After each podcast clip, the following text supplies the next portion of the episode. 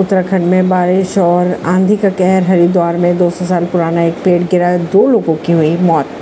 उत्तराखंड के हरिद्वार में भीषण आंधी तूफ़ान की वजह से 200 साल पुराना पेड़ गिर गया। अलग अलग घटनाओं में भारी तूफ़ान के कारण एक पेड़ गिरने से चार साल के बच्चे सहित दो लोगों की मौत की खबरें भी आ रही है। सामने तीन अन्य घायल बताए जा रहे हैं। हरिद्वार के एसएसपी के अनुसार ज्वालापुर क्षेत्र में बारिश और आंधी के कारण 200 साल पुराना पेड़ गिर गया। चार लोगों की जान बचाई भी गई है और सरकारी अस्पताल में घायलों को भेज दिया गया है। पुलिस के अनुसार मौके पर दमकल विभाग और पुलिस की टीम ने किसी तरह तीन लोगों को सुरक्षित बाहर निकाला।